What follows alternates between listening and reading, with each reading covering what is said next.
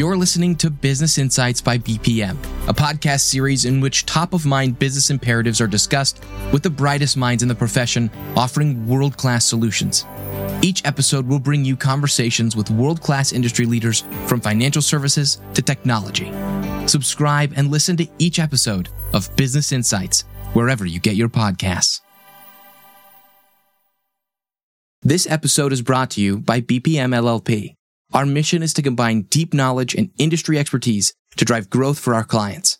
You can learn more at bpm.com forward slash resources forward slash podcast. Hello, everyone. It's exciting to be here today with all of you and all of our viewers and listeners. I'm honored to be here today with three of BPM's partners, David Trepp, Mike Sellai, and Jill Pappenheimer. And we are going to be discussing what is a trending topic right now employee monitoring, referring to the methods that employers use to surveil their workplaces, their staff members' whereabouts, activities, and such. Some examples of employee monitoring include things like software installed on computers, time clocks, key logging, GPS systems, biometric technology. I'm going to start with Jill so, coming from the HR perspective, Jill, you've been in HR your entire career. I recently read that 69% of men and 62% of women admit to surfing the internet for personal reasons during work hours. So, there may be some management team members that feel like those statistics are scary and we really need to be monitoring our employees. But from an HR perspective, what are your thoughts on employee monitoring? Good, bad, in between? Would love to hear what you have to say. Thank you, Stacy. It's an interesting topic because today in our work environment where many people are working remotely, we hear all the time from our clients. How do we keep people engaged? How do we keep those people who are not in front of us, one, trained, onboarded appropriately, and get them to engage in their work in a way that's meaningful I think the employee monitoring subject comes up when employers feel like, what am I going to do to get these remote workers accountable for what they need to do? How do I know they're working?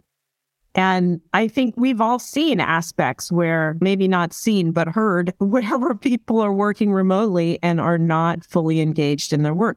Employee monitoring can feel like a penalty for employees. It can cause mistrust and actually the opposite of what we want in terms of employees be engaged, their work, and really own what they're doing. So they're empowered to be part of the organization, ask for more, work hard, and the monitoring component can have the opposite effect. Thank you, Jill. That's a good segue to our partner, David Trepp, who is a cybersecurity expert, which I think he may have some thoughts on the subject as well. David, with your experience in the cybersecurity space, which is growing and evolving and changing all the time, right? What are your thoughts on the idea of employee monitoring? Pros, cons, in between? Folks in my team have a slightly different perspective around monitoring we have a fiduciary responsibility to our clients not to put their sensitive data and systems at risk. And some amount of monitoring is required to do that. We found it very difficult during the pandemic and post pandemic in this hybrid, sort of remote hybrid work environment to bring people up to speed effectively.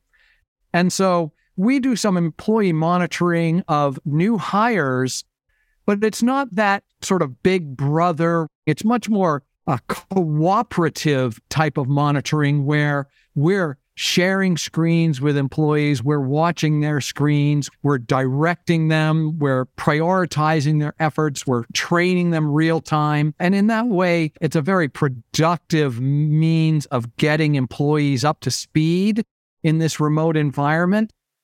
That's a really interesting perspective, David. We just heard Jill touch on trust. And then your perspective is that there's value in this process, but that it's really important that there's transparency around when is this happening.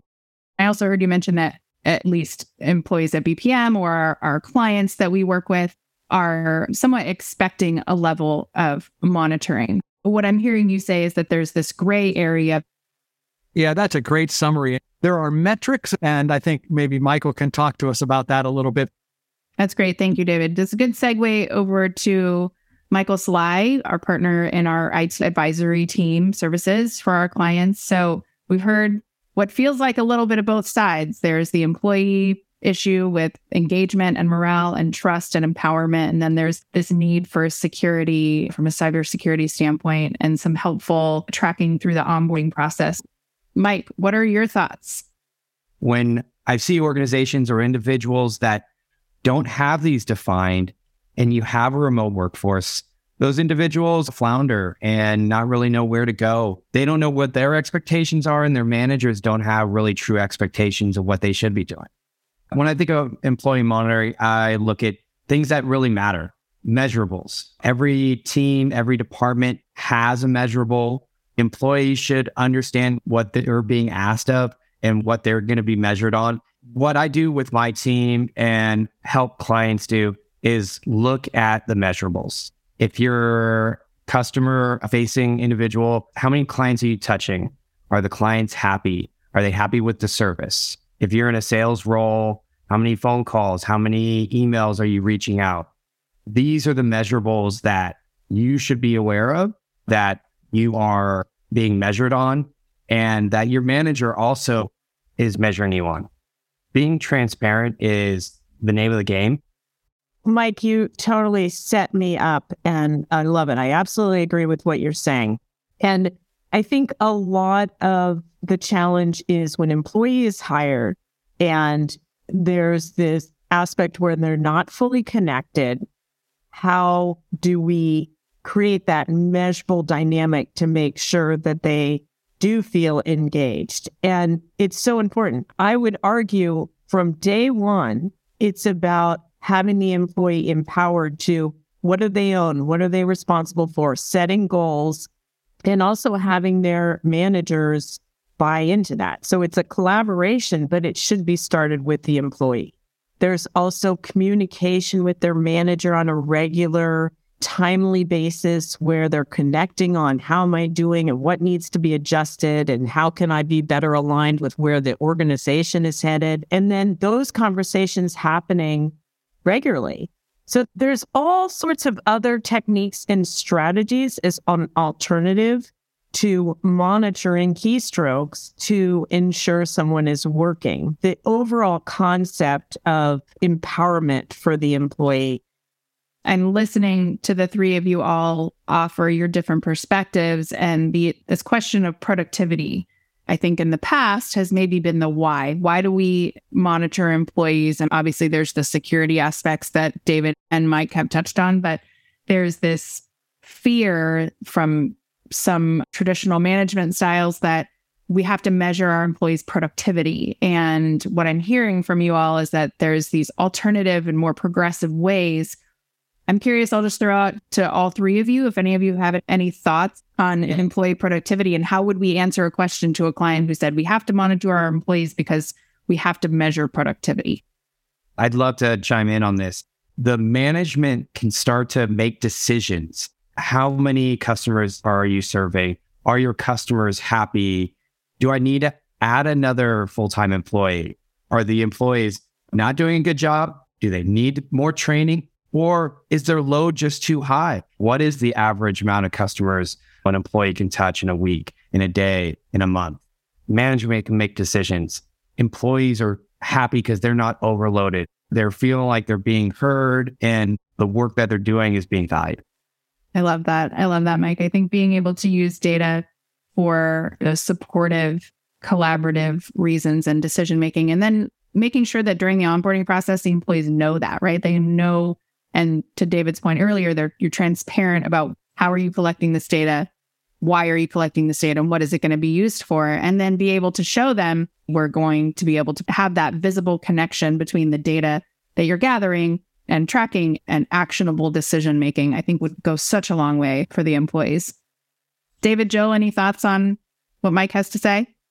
I come from a military background and my perspective on this is it's all about accomplishing the mission. We can get lost in the metrics and the data. where you can plan out a mission to the nth degree, but in the real world, when you go to execute it, things screw up and the wheels come off really quickly. And it's about accomplishing the mission.